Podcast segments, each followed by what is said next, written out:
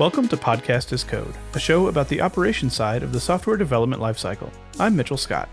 And I'm Gabe Cook. Today, we're going to talk about securing Kubernetes. But first, let's talk about a current event. They they just posted this one, right? Yep. Uh, yesterday. Or uh, Saturday. Don't date the podcast. Yeah. um. Yeah, they posted this on the fourth. Cloudflare had a um an outage, and they just posted the uh, postmortem about it. I haven't read over it much yet. I know you did. Yeah, I read through it today. Um. Back on November second, Cloudflare had a pretty long outage, um, and it wasn't like you probably didn't notice any sites going down. Their routing plane and data plane, as far as I can tell, stayed up, at least for all the services we use from Cloudflare. The issue was with some of their control plane services, um, and, and reading through their postmortem, the, the root cause was a power delivery issue with a utility that provides one of their core data centers. So oh, Cloudflare doesn't own their own data centers, right? They use, they're using a data center called uh, Flexential in Oregon. And so they lease space in this data center. And my, just from reading through it, I, I'm guessing that they just lease space and they have their own, like Cloudflare owned hardware in the data center. So, you know, they rely on the data center for stuff like internet connectivity and power. The data center apparently has like ten generators and redundant utility connections to different power companies. One of the power companies had some maintenance that happened that took down one of the utility feeds. The data center brought up their generation systems as expected, and for some reason left the other, like the backup utility feed on. Oh no. And Cloudflare doesn't have all the details from Flexential yet from the data center. Somehow a ground fault happened, which is never good, but when you're talking about over twelve thousand volts of utility feed power, ground faults are really, really bad, and it, it knocked all the generators offline because of, like, there, there are very heavy-handed safeties in place for when a ground fault occurs. Like, you know, you get you get kind of visions of those big utility knife switches that are, like, arcing and stuff. So everything, sure. All the power systems in the data center went down, like, hard. To the point that like people, electricians would have had to go on site to like deal with the safeties that took that stuff offline, which is fine. Like the fact that most of Cloudflare stuff is fine is because they're not solely relying on this single data center. It's it's one of a couple they have in a high availability setup. Yeah, I feel it's actually pretty nice that the like it's a good look for Cloudflare that no actual workloads went down. Like the actual sites were fine. Yeah, so the stuff that went down is kind of, I don't have a list of all the services. Um, we'll post a link in the show notes to to Cloudflare's postmortem that they published on this, which is really well done, and I encourage everyone to read it.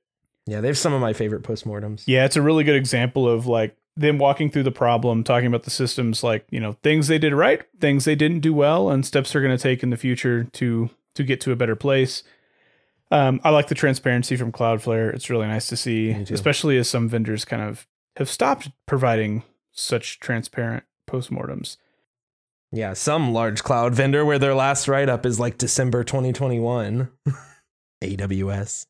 Yeah, I, I agree with you that it's a pretty good look for Cloudflare coming out with this. Like, yeah, not great that some of their workloads were still on a single data center. Because, like, you need to plan, as we talked about in our last episode, like, data centers can go down even, even though they have redundancies, right? Like, at some point, an entire building can go down. Like it's not infeasible. Yeah. yeah. Another thing this this article mentions is the analytics service went down. So that that that's that was a, a big little one. Frustrating. That was yeah. a big one, I think. Yeah, analytics and then logs. Um, they have some logging mm-hmm. services that because a lot of their logging systems are apparently on their like perimeter on the edge. Those will queue for a long time, and they just determined that losing some log aggregation was an acceptable failure situation. I don't know if they've rethought that. Um, I, I need mm-hmm. to, I'd have to go reread it in some more detail. Um, yeah, it gets pretty detailed, this one. Honestly. It is. They talk about the whole disaster recovery process. And like, as we talked about last time, as power started to come back or as the data center was communicating with them about like timelines and things, at one point, like actual physical circuit breakers had failed. So they were having to order or procure parts to go swap in new circuit breakers. So like the recovery time was going to power up was going to be slow. So Cloudflare did the thing that we talked about last episode where you kind of weigh your recovery options. Like, do I mm-hmm. break the glass?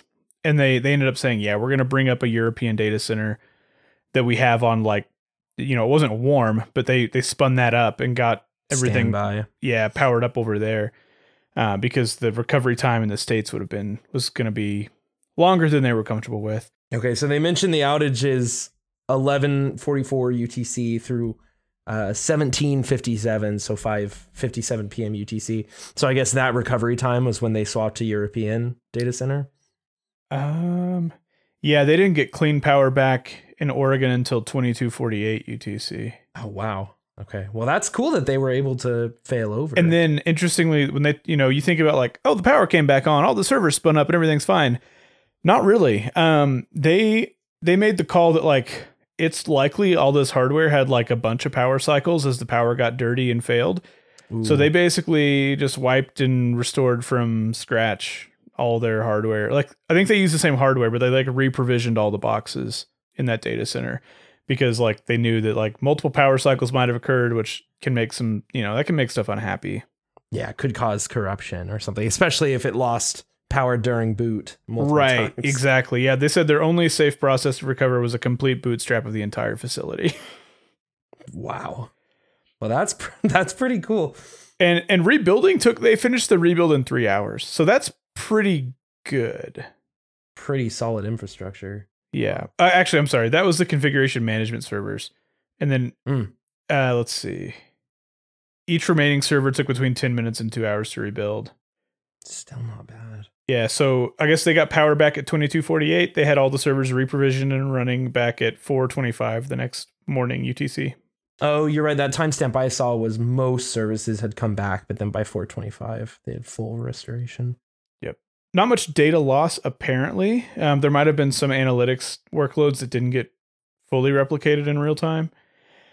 But, but yeah, I think uh, on the whole, Cloudflare comes out of this looking pretty good. I mean, they've obviously got some lessons that they learned from this, but in the end, like, you don't learn these lessons unless you take down an entire facility or you have something take it down for you, because you can architect all the high availability and stuff in that you want, but until you actually, you know, pull the plug on an entire data center, you're not totally mm-hmm. sure exactly how all your services are going to behave, especially when you have, you know, hundreds or thousands of services like Cloudflare does.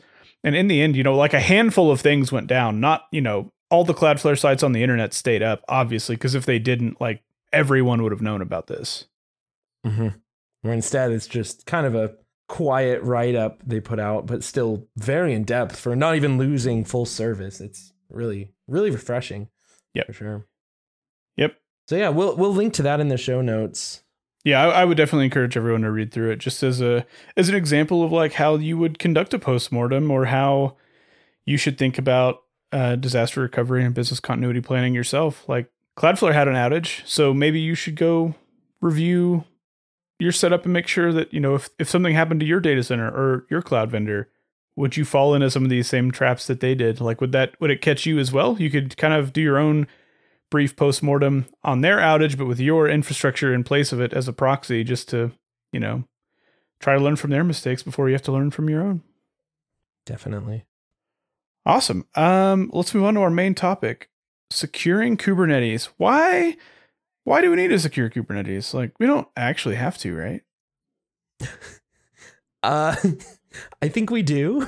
So there, there's quite a few layers here that we'll talk through. You know, securing any service is pretty important. You know, if you have something insecure, it can lead to a site getting exploited where someone can actually run commands in your infrastructure or pull data they shouldn't be able to see, or even just being defaced, like someone changes the homepage to show, you know, this site was hacked by someone. So it's not great. There's a lot of layers too to security that we're going to talk through in this episode, and they're all pretty important, especially when running, you know, like user-facing services. Yeah. So if you're just joining us, we've covered a few topics over previous episodes that you may want to um, press pause on this one and, and give those a listen, starting with our main episode on Kubernetes, which is episode three. Uh, we had an episode on monitoring, which was episode two, and we'll probably be covering some things that to touch on monitoring. Um, and as well, our first episode, episode one, was on GitOps. And I'm sure we'll talk about some GitOps tools that we use to help implement some of these security features and practices. Um, mm-hmm. And I think, like you said, security on Kubernetes is pretty important, especially because Kubernetes really lends itself to being a platform that hosts like multi-tenant workloads. So you could have, you know, in our case, separate customers on the same cluster, which means that... Yep. And you want to isolate as much as possible. Yeah. You have a pretty, I don't want to say it's high risk, but it's an elevated risk of, you know, some customer doing something or having a code base that's old and fragile and leaking bad things to another unrelated customer. And then that's really bad for you as the host of that data. You're right. I mean, security is really kind of like a chain link in that you're only as strong as your weakest link. So it's easy to, you know, deploy your production sites and say, oh yeah, they're, you know, they're really hardened, but then you could have some, some dev site, which isn't secure, or some old service that you've taken on and you don't know what exactly it does. I mean, you know, maybe, you know, the high level, but you don't know every yeah. line of code. Right. And so if that site's vulnerable, all your sites are vulnerable. Awesome. Let's start, let's start like as far out as we can get. And let's talk about uh, the Kube A P I. Yeah. So yeah, it's kind of going top down. So like at the very top, Kubernetes has a standardized A P I to manage everything. And I think this section will be pretty, you know, pretty quick compared to the actual uh, like lower level networks and container sections. But the, the Kubernetes A P I, first of all, some services in Kubernetes will talk to the A P I, and they use what's called R B A C, or role-based access control. This is stuff like a lot of Ingress controllers do, because they need to access the A P I to find what ingresses you have. They need to know which containers should be routed to the internet and things like that. Other ones are like cert manager, and a lot of the Kubernetes, you know, like core D N S needs to. So these all kind of ship with isolated security, uh, like Ingress NGINX, for example, can't probably can't pull everything from Kubernetes. It'll push an R B A C configuration so that it can only fetch the things it needs, like ingresses and the T L S secrets and things like that. And this should be something that it just ships with, but it's good to be aware of. Like if you're deploying a service and you see it creating a an R B A C configuration that just gives it everything, maybe take a second and think about yeah. why it needs. Yeah, look this. for the resources it wants permission to to query, and and make sure that those are things exactly. that you would expect of it. Um, you know, some stuff will need to read secrets. Other things, other projects you deploy may yeah. have no business like getting Kubernetes secrets by themselves. Yeah, so that's actually something I, I realized I should have said before now, but while we were kind of typing up these show notes, I realized, so I've created a couple of Kubernetes operators for, you know, different use cases, and most of the time they didn't need to be able to pull secrets. I think in our Kubernetes episode, I mentioned you should use secrets because they can optionally be encrypted. But another benefit is some things need to pull the running pod information, but they don't need to pull secrets. So that isolation is really nice. Yep. So not only does stuff running in the cluster talk to the Kube A P I, but also like that's how kubectl or k nines or whatever your engineers are using to talk to the cluster. That's also how they talk to Kubernetes, right? Yeah. Or if you use a cloud vendor and they show metrics and logs, I'm sure that's somehow connecting right. to the A P I. So you might think that like, oh, I need to be able to talk to this from my laptop from anywhere in the world. But that's really, really actually quite dangerous. And there have been some exploits yes, or maybe not exploits. There have been some vulnerabilities to the Kubernetes A P I when it's publicly exposed. It's um, I think mainly what I've seen has been mis just misconfiguration. If you don't make your control plane public and then you just completely like disable authentication for it, that's not great, but at least it's not public. Yeah. But I remember seeing an article where they had found thousands of Kubernetes control planes that were possibly public and unauthenticated yeah. or used some default certificate from a tutorial. Yep. So Yeah, that's kind of the first layer. Make sure your control plane or the, you know, the Kubernetes A P I isn't public. And usually you want to connect through a V P N or something yeah, like it's, that. It's a pretty tasty target if someone can find it because, yeah. you know, it's the keys to your infrastructure. You know, an attacker could potentially have the ability to run arbitrary code or containers or whatever they want in your cluster if they get enough access to it. Or or even if they just have enough access to query things, and that's not good either. And it's a really easy thing to fix. I mean, deploying a V P N isn't necessarily easy, but ideally you have a static I P address you know your requests come from, or an existing V P N. And if you use any cloud Kubernetes deployment, it's usually an option. Like when you deploy the cluster, it'll have a checkbox that's like, is this a private cluster? And like what I P addresses can hit the control plane? Yeah, it's, to me, it's like you you really anymore, you don't want servers, like Windows servers, you don't want on the internet with R D P open. A Linux box, you don't really want S S H just available from anywhere. Same thing with your Kube A P I. You mm-hmm. don't you don't really want that public. Like that's just in a big it's a big surface to attract attacks. Definitely. And then I had mentioned kind of the A P I access, but this is just a quick call out. I think by default, if you use like Kubeadm or K three S, the default is to use like a an X five oh nine client yep. certificate, or even just like a, a you know a single certificate. That's fine. Um, but if you use a cloud provider, they'll handle the auth, which is preferred. Typically, you know, I would prefer G C P's Kubernetes engine called G K E. And when you deploy it, it just automatically uses the gcloud command line to authenticate into the cluster, which is really nice. And then self-hosted has a similar strategy, which I haven't used, but I, I think would be cool to try out. They have O I D C authentication, so you can create a list of users that have access to the cluster and they log in through some S S O yeah. endpoint. So. Yeah, you, certs are a little cumbersome to pass around.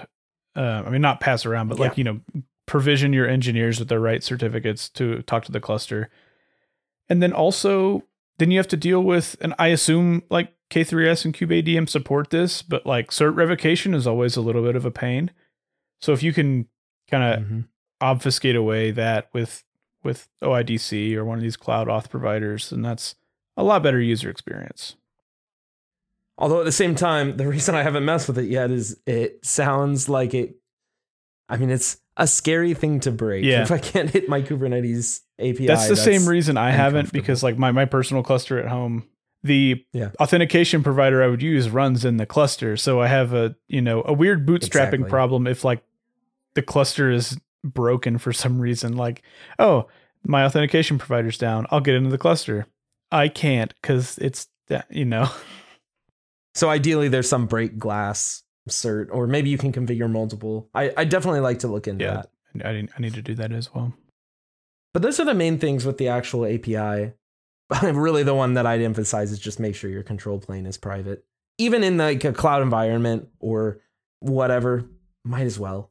Yeah, and if you're going through any certification process, they'll flag they'll flag that pretty quickly. Like a, a public Kube A P I, that'll flag on S O C two, NIST, all those sort of things, all those audits. Yeah, conveniently, it's a dangerous thing to do, but it's also very easy yep. to check for. You just get the A P I I P and see if it's yep. public. So yeah. All right, so that's that's kind of limiting. You know, limiting cluster access from like the whole world. So let's let's go in a layer. So now we're now we're inside the cluster. What I guess we're on the border of the cluster. So we could talk about like kind of some firewall type things we can get into. So we're gonna kind of be pivoting into the networking space a little bit here, right? Mm-hmm. Yeah, you're right. I mean, you know, there's networks outside of the cluster that route to the cluster, and then there's a network within the cluster, and both are important.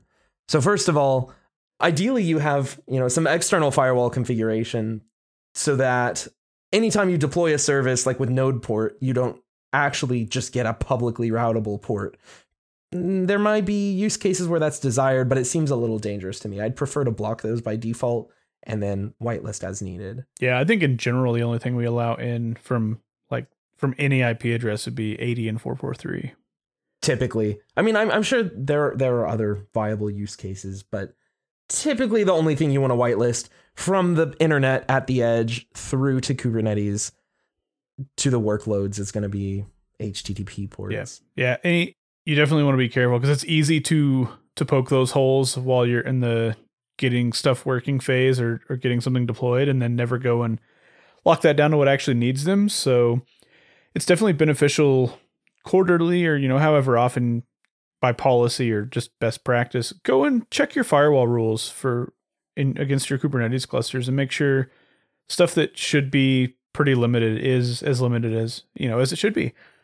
Because we've definitely, you know, we've definitely opened up database ports, not widely, but we've definitely like opened up a Postgres port so the client could connect to a service. And then three months down the line, they didn't need to connect anymore. And then like, did we go shut that rule and we didn't down? Realize. Maybe not. Yeah. Another thing earlier, you mentioned ideally not exposing S S H. A lot of times the cloud Kubernetes nodes do actually have S S H. I personally don't use them. Like I think Mitchell and I have used them one time when we were having some N F S issue yep. and we wanted to check like the system level logs. But if you have a firewall outside the cluster, that's just blocked by default. But, you know, that that's good practice anywhere. So the next thing, and this is more Kubernetes specific, is network policies. So network policies are a resource in Kubernetes that you can configure. And by default, all your workloads are completely unfirewalled. So if you have multiple namespaces, when you're first learning Kubernetes, you might assume that namespaces are like blocked from other namespaces. Yeah, I, I definitely did. I definitely assumed that. Yeah, me too. Yeah, but they're not. Um, basically, you can do so like if you run two services, if you have an app and Postgres, you know, typically you'll make a service. They're in the same namespace. The app will just talk to a service called Postgres. But if something's in a different namespace, they can just do Postgres dot namespace, and they can talk to that other namespace freely. So network policies let you restrict the communication within the cluster, and you can you can get very in depth with this. Really, kind of the the default policy that I'd probably recommend would be just isolate everything to their namespace. Like if you haven't, you know, deploy each app in their own namespace, b- block them to not talk to other namespaces, and then we'll add some exceptions like whatever Ingress controller you use probably needs to talk to your app, things like that. Some things like the Ingress controller and again, cert manager and stuff will need to talk to the Kube A P I, but overall kind of limiting to namespace prevents a lot of the issue that I mentioned earlier of like, you're only as strong as your weakest link. Yeah. One thing to watch out with network policies, like you mentioned, by default, they're permissive, completely True. permissive. You have unrestricted ingress and egress. As soon as you create any policy, that bit flips and it's then everything is blocked except for what you explicitly allow. So you may just watch out as you go create your yeah. first one in a namespace or, or whatever. As soon as you do that, all the traffic is going to get blocked except for what you allow. So make sure you have some tooling in place or ways to visualize what containers, what pods are trying to reach what resources so that you don't get too aggressive with what you're blocking. Because a lot of a lot of your things may need access yeah. to like the internet. And you may be you may say, oh, I'll just lock everything down to the namespace and let stuff in from the ingress controller. And then some service you have needs to go talk to a web A P I out on the internet somewhere and it can't. And that is, you know, that's not good. You want your services to work. You want everything to be secure, but you still need everything to communicate with like the minimum stuff they need to talk to. That's true. Maybe the default like recommendation should probably be restrict to namespace or public internet. But there's definitely some services where it's nice to air gap. Yeah. And it'll it'll depend on like what you're doing. And um and then another one to watch out for, another kind of gotcha would be make sure stuff that uh, I think almost everything needs to talk to like kubectl D N S. Stuff, you know, D N S is an important thing to have working. This isn't a standard Kubernetes feature, at least not yet. I know some of these C N Is are pushing to standardize this, um, but I've used Calico and Cilium, and both of them have like global network policies you can create.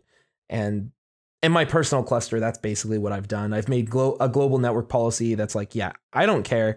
Anything can talk to core D N S because I, I don't really care to block that. Yeah, we'll add in the show notes. There's a, a web tool that lets you kind of visualize what a network policy will do, and it'll actually spit out like the YAML for a network policy, and I believe also a Cilium network policy. Yeah, that tool's really nice. It's by the Cilium team, but it works with the standard network policies too. And also, I, I feel like I, I've been really into Cilium lately. I think I pushed for it in a previous episode, but it uh, it has a nice service called Hubble, where, Mitchell, you mentioned making sure your services can still talk to the things they need. If you have Hubble, you can pick a namespace and then see everything running, all the communication, and see what was yeah, blocked really and nice. What wasn't, which is really helpful. Yeah, I think that network policies were really tedious to set up until I had some sort of U I for that. Yeah, network policies, they kind of solve the issue that we, well, they solve part of the issue we were talking about before with the multi-tenancy. They do allow you to kind of com- pretty completely lock yes. down things in a namespace or whatever you want. It doesn't have to be namespace specific. You could lock down individual pods if you want with pod label selectors. But kind of mm-hmm. our standard practice is put each app in a namespace with its database and other other services it needs to run, and then isolate that namespace. So we can run apps yes. running ancient code bases with vulnerabilities in them alongside apps that, that are, you know, brand new and patched and don't have any vulnerabilities. And we're pretty confident that, like, if, if that older app gets compromised, you know, it's going to get compromised. Like, like it's not safe because of a network policy, but the blast radius is limited to just that application. So it gives us more comfort in yes. hosting some things multi-tenant that otherwise we would say, this has to be separate. Like, there's no way we're going to put this mm-hmm. on shared infrastructure with other with other stuff. And that's not that's not an excuse to, like, not patch applications, but, like, realistically, in our case, like, sometimes clients are migrating off of an application, they don't want to pay to to update it. In some cases, you may have an application from a vendor, like, that you didn't even write or build, and it's running, you know, old versions of OpenSSL or something. So you don't always get to control, like, how patched an application is, but you can control what other things it can hurt if if something bad happens to it. Yeah, you can control the blast radius. Yeah, exactly. Yeah, yeah, and I, I was going to mention, too, at my, my home infrastructure, it's been pretty nice to be able to separate out the apps that I run and my actual LAN, because I don't have a fancy, like, router or firewall or anything. I do like my router, but it's just a consumer router, so it's not really built for all the things I'm using it for. And in the past, I had a pretty beefy V P S, a cloud server I was paying for to run my workloads, because I run a lot of services and I didn't want them to all be able to, like, talk to my MacBook. I mean, recently there was actually an issue with somebody self-hosting services and one got hacked, and it, it caused a big data breach or something like that. So I really wanted to isolate. Network policies allowed me to shrink that V P S down from, like, fifty dollars a month down to, like, five dollars a month. And I moved everything to my house, and then I just restricted all those services to not be able yep. to even, you know, communicate with devices on my LAN. Only devices communicate with the service.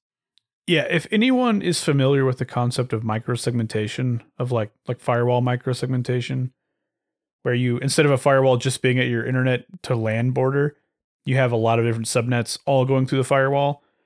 This mm-hmm. basically extends that down to, like, namespaces and pods. Because at the end of the day, these are like I P tables rules. These are firewall rules you're yeah. putting in place between your pods. So you have you have firewalls, like, between everything. It's like microsegmentation to the extreme. to to the extreme, to the workload yeah. level. Yeah, it's mm-hmm. it's really, really powerful. And without this, that would be very hard to do. I mean, like, I P tables, I guess you could create separate I P, like, virtual, I can't remember what they're called. And Linux lets you, like, separate out the I P stack running for an app. And you could probably make I P tables rules, but that sounds really hard. I think this yeah. is the first time that I've seen this sort of microsegmentation actually make sense and be doable. So yeah. Then the next level is the actual running workloads, the container level. And first of all, is just kind of talking about their Kubernetes security context. So, like, what privileges does the running workload need? Just root, right?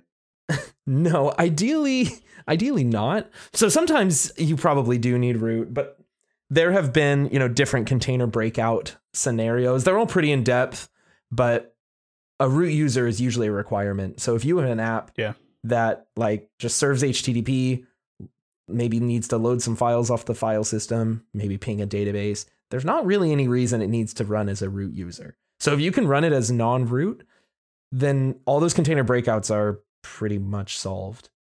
And then the next is privileged versus unprivileged. Personally, I I don't think I've ever used privilege. I think there's some cluster services that need it, like uh, I think some of the C N Is do, but I've never deployed a service that requires it. Privileged automatically toggles a flag in Kubernetes, which allows privilege escalation, which is like just not not a good term. I don't like that term. That sounds scary. No, it's it um, is scary. Uh, yeah. So we, so non-root, does that does that require stuff at the container build time, or is that just at Kubernetes runtime? It doesn't necessarily. So in Docker files, you can specify a user. You can create the user and specify a user. And if you do that, the Kubernetes will just run under that user. But a lot of projects and services don't do that. Um, but you can have Kubernetes run whatever workload as whatever user you want, even if they don't exist. It's kind of nice for them to exist. But in the past, I've used the nobody user, which maybe isn't what it's intended for, but it, it, it's a user that doesn't have any permission out of the box. So you can. I think that's what the Bitnami charts run as by default. They probably do. I, it's kind of taking advantage of the nobody user, which I think is actually made for, I don't remember now, N F S or Samba or something like that. But I like a user called nobody. It sounds like a user that has nothing, like yeah. no access. So yeah, even if a container doesn't set that up, you can configure that in your Kubernetes manifest under the security context. Now, some things will need more configuration. For example, N G I N X is a little hard to run as non-root, and the benefits of it are kind of diminished versus other apps. N G I N X does a bunch of f- file system things under like the root P I Ds directory and things like that. Tries to run under port eighty, which sometimes non-root users can't do. Um, and N G I N X, after it starts up, it forks as non-root anyways, so there's not as much benefit. But a lot of services will just run and they don't fork and they serve requests. So that's when it's a nice time to try to, you know, get a quick win and make it be non-root. So I mentioned privileges, and that that basically gives a bunch of Linux capabilities. And there, there's a ton of these. Some of them are like net admin. You might need that for uh, V P Ns, but there's others. There's tons of Linux capabilities, and ideally you don't give any. Sometimes you might need one or two. And that's okay. That's better than just full privilege, where it can escalate and get whatever Linux capabilities it needs. Like I mentioned, V P Ns will pretty much always need net admin, but as long as they don't have full privileged, that's that's okay. Some just something to be aware of. And then you can kind of take this to the extreme too. Uh, one that I haven't used too much, but I think would be nice to use for a lot of apps, is you can uh, turn on a read-only root file system, which is always nice. I mean, if you know which directories need to change and which don't, especially for languages like P H P, where if an attacker could get in, edit your P H P oh, yeah, scripts, like upload a script. Yeah, exactly. Upload a script, and that would actually be served by P H P. It would be really nice to turn on read-only root so that they can't even touch your P H P scripts. It is a little hard to do that sort of thing, though, because, you know, apps will often write to the like slash temp directory, or they'll have a data directory or a cache directory, and you have to make sure that you have a volume bind, at least an empty dir for all of these. Yeah, for that one, you definitely need to know. You have to have some details about like what the application's doing, mm-hmm. where exactly it needs to write, or yeah. just do a full test of the app after you turn this on, because you yeah, might true. find that most of the app works, but oh, file uploads don't because they go to slash temp. Yeah, ask me how I know. Um, and then there's sort of more O S integration, which I personally haven't used too much, but Kubernetes does integrate with like SELinux. It can set uh, security labels like per pod. You can tie in with AppArmor, which allows you to configure profiles, which will restrict like capabilities of individual programs within a container or a pod. And then it also can tie in with setcomp, which can filter like the system calls a process has. Like I said, I haven't used all these, but I know like SELinux, I know, is just pretty common in like Red Hat based Linux distros. So instead of fully disabling SELinux, you can tie into it possibly. But yeah, that's th- those are the main configurations within the cluster. There's some more more configuration you can do within the security context. We'll link to the Kubernetes docs.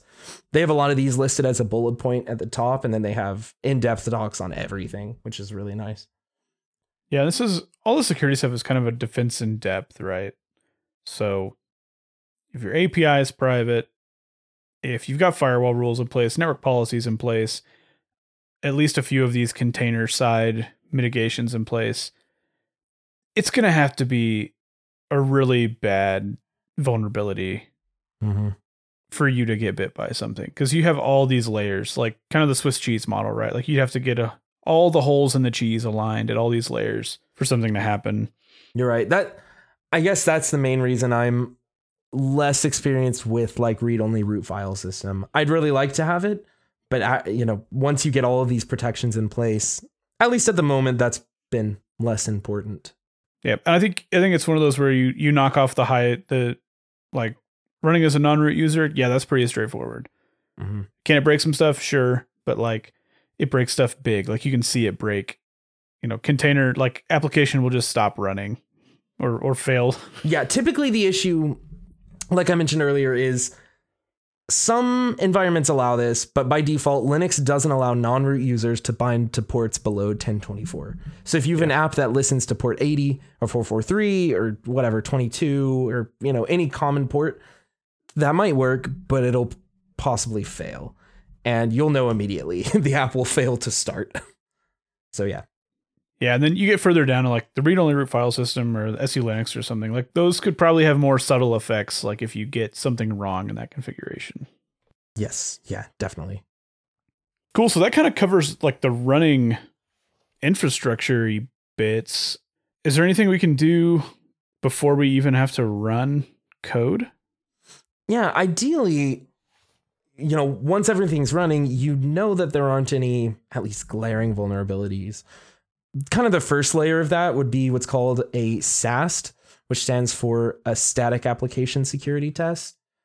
There are a lot of tools for this. They're a lot easier to set up than what I'm going to mention in a minute, which is dynamic application security test. But SASTs basically scan through your code and try to find obvious things like, are you concatenating strings as S Q L statements because that's S Q L injection? Like that's a pretty easy thing to scan for. You don't necessarily need to actually spin up a site to do it. Yeah, stuff like, I see you have a variable called password that you're setting to a string. Maybe, maybe look here. Maybe reconsider that. Yeah. My personal favorite SAST recently has been uh, CodeQL. Is very, I mean, it's by GitHub. It's very tightly integrated into GitHub. It's not cheap. They give it free for public repos, like open source repositories, which is nice. But if you have a private repo, I've also used Sonar Source, Sonar Cloud, Sonar Cube quite often. Have used Snyk in the past. It's pretty nice. These are all pretty similar. They're mainly pulling a list of C V Es, you know, a public list of exploits and searching through your code to try to find something obvious. Yeah, and these tools can get pretty pricey, like you said, because yep. I think like while the list of C V Es is public, like I think some of the heuristics these tools build to detect things that are going to trip those C V Es is probably, those are probably kind of proprietary, like well curated lists of stuff. And that takes, that takes a lot of work to curate a, a big list. Yeah. And no, you're right. There, like, for example, recently I added a new feature to a personal project where it would log something based on user input. And after I pushed that change to like a dev site, CodeQL flagged it and said, hey, just so you know, logging user enter data without sanitizing it could be dangerous. And it actually had crawled through the parameters a few functions deep to determine the input came from the request. So I was pretty impressed. Yeah, that is impressive. Yeah, I was kind of sanitizing the input, but it was client side. So I'm glad it caught it because I was able to fix that before I even shipped code anywhere. So, yeah, you're right. Like kind of the heuristic analysis. I'm sure there's a lot of special sauce in all of these. Yeah. Um, and then the next layer, and this is quite a bit harder, but very nice if you have it running, is, like I mentioned, called a DAST. And that's a service which you typically give it the U R L for your website, give it like a username and password and say, here's how you log in. And not not a prod site, by the way. Do a stage site or a dev or something. Yeah, for, for a couple reasons. Yeah, it will actually click through your site and try to break it. It'll find all the text fields and try to execute like S Q L injection. It will try to break the cookies. It'll try to do a lot of things, hijack cookies, and then it'll report what it found and give you a really nice list of results. Yeah, but we've definitely had these types of tools take down, like we run them usually against like a dev or a test site. And we've had them take those sites down because they're hammering them so hard. Yeah, they do. It also it can be annoying because um, if you use a cloud hosting, I mean, nice slash annoying. Uh, for example, Cloudflare might detect a bunch of S Q L injection coming from an I P and block it. And yep. then your test fails. So you usually have to like notify your vendors that you're going to do a test and yeah, do it against non-prod because you might break your site. Uh, NetSparker is a pretty common one. It gives really good list of results, but I, I think it's pretty steep. There's also stuff like Burp Suite, which is a little more manual. I think OWASP Zap I've used is the only open source DAST that I know of, but it's pretty good. It's better than nothing. The reason a DAST is harder is because you need that dev site. You need a hosted site that you can. Yeah, it has to be running. Yeah, you can deploy temporary changes to, try to break it, and then report results. So they're tough, but it's it's really nice to be able to do. Yeah, it's something that we have so far not done as part of like a like a GitHub action pipeline or anything like that. In theory, like there's nothing stopping you from deploying a, a full site somewhere and running a scan in your pipelines, but that's going to take a while. So you need to be mindful of that blocking a deployment or something. Um, typically, typically we have SAST will block merges. We'll have the yes. like the, the static tool block a merge. But the dynamic scans, we typically run those at an interval. So like quarterly or monthly, whatever, depending on the application or, or before a large set of changes. Yeah. Like before we launch a prod site for the first time, we'll make sure yeah. we have a fresh scan to know like, yeah, before we, before this thing gets, you know, out there in the world, we know that it's, that it's safe, that it's secure. Definitely. Yeah. So I'd say definitely investigate SASTs at a minimum. And then consider DAST when possible. Yeah. And like you said, GitHub has one. Uh, GitLab has one that I think there are some stuff they give you for free. I know there's definitely stuff that's locked behind their their more paid tiers as well. But but definitely check out what like your Forge has built in, if anything. Yeah, I forgot to put that in the notes, but I'd be curious if GitLab does a similar thing. Because GitHub's is, in my opinion, pretty pretty steep pricing wise. Um, but the fact that they give you full functionality for free in public repos is awesome. I use that That's for nice. all my personal projects. It automatically runs when I push to any branch and it'll block pull requests just out of the box with no configuration. It just detects what languages you use and then it uses those scanners on your repo, which is great. So SAST is covering like actual code base that you've written, right? Yeah. It's not doing anything with your dependencies. Yeah, so there's even more automation here. The first layer, and this is only if you're using GitHub, that I like, and again, you know, kind of in GitHub fashion, they tried to make it very simple to configure, easy to use out of the box. It's called Dependabot. Um, it will detect security vulnerabilities in your dependencies and open P Rs when there is one. That's that's nice. Out of the box, it doesn't catch all dependencies, even though that's configurable. And it also doesn't work for some configuration languages. Like it detects all the dependency files like package.json or, you know, whatever language you use, go.mod. Uh, but it doesn't work for like Docker files or Kubernetes manifests. So one step further, I really like taking this is to add a bot called Renovate, which is very configurable uh, to the point of possibly being a little overwhelming. Um, but it'll it'll detect like your Docker files and automatically do updates if you have like from, you know, whatever, go one point twenty and one point twenty-one is released. They'll make a P R to upgrade that. And so Renovate's very configurable. You can define your own regular expressions to parse files and it supports a bunch of different languages out of the box. I kind of use them both. Renovate is very good. It's not quite as powerful as Dependabot with like transitive dependencies. So if a dependency of a dependency has a vulnerability, I've had Renovate find it, but sometimes I've noticed it won't. Oh, so I use, yeah, it, it tries to, but I think it might specifically be an issue with the Go dependencies. I think it does for Node.js, but I thought might as well just keep both turned on. They're both free. Um, yeah. The the worst case is you'll get two P Rs and you just close one. Um, so yeah, they're they're both great tools. Good to know when you have security issues and dependencies, and also just good good to know when you're behind. Um, you know, for like Kubernetes versions and things like that.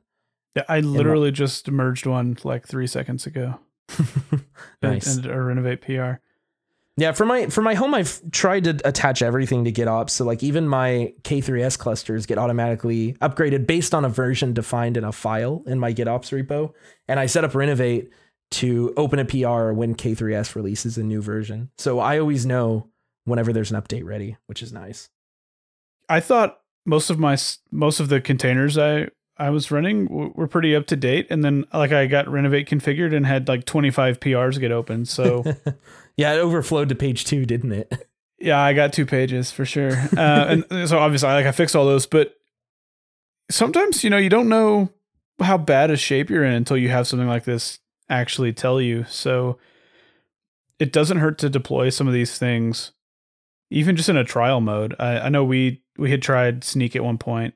Um, we gave it about a year and then looked at some other tools that were a little bit more, uh, a little bit more affordable. Um, cause like, like we said, some of the stuff gets expensive, but if you see a trial for one of these, you might kick the tires and see like, yeah, what, tell me what you think is wrong with my code base or my infrastructure, because until you like have something, take a look, you may assume that things are a lot more fine than they are. You're right. That's true. Another thing about Renovate I should mention is that it's not specific to any Git provider.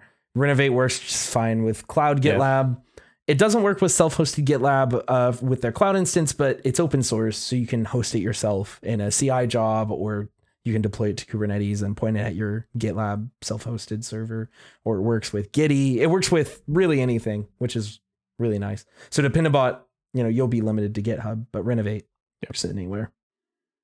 Yeah, and, and GitLab does have a dependency scanner.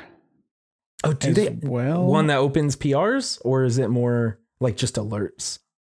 I think it's just alerts. At least the way I've had it configured for a project is just alerts. And they give you like a dependency dashboard, which is kind of cool. Like it'll show you the dependency tree, but I don't know if it opens P Rs. Um, not That's totally still nice sure. though. Yeah. Still something still gives to be you, aware Still gives of. you the visibility. Yeah. Yeah. If Renovate is overwhelming and that one is just like a box you can check, then I'd say go for that first and just yeah. see if you have any big alerts pop up. Yeah. Anything's better than nothing for sure. Definitely. But yeah, remember, you're only as strong as your weakest link. That's like the T L D R, yep. I guess.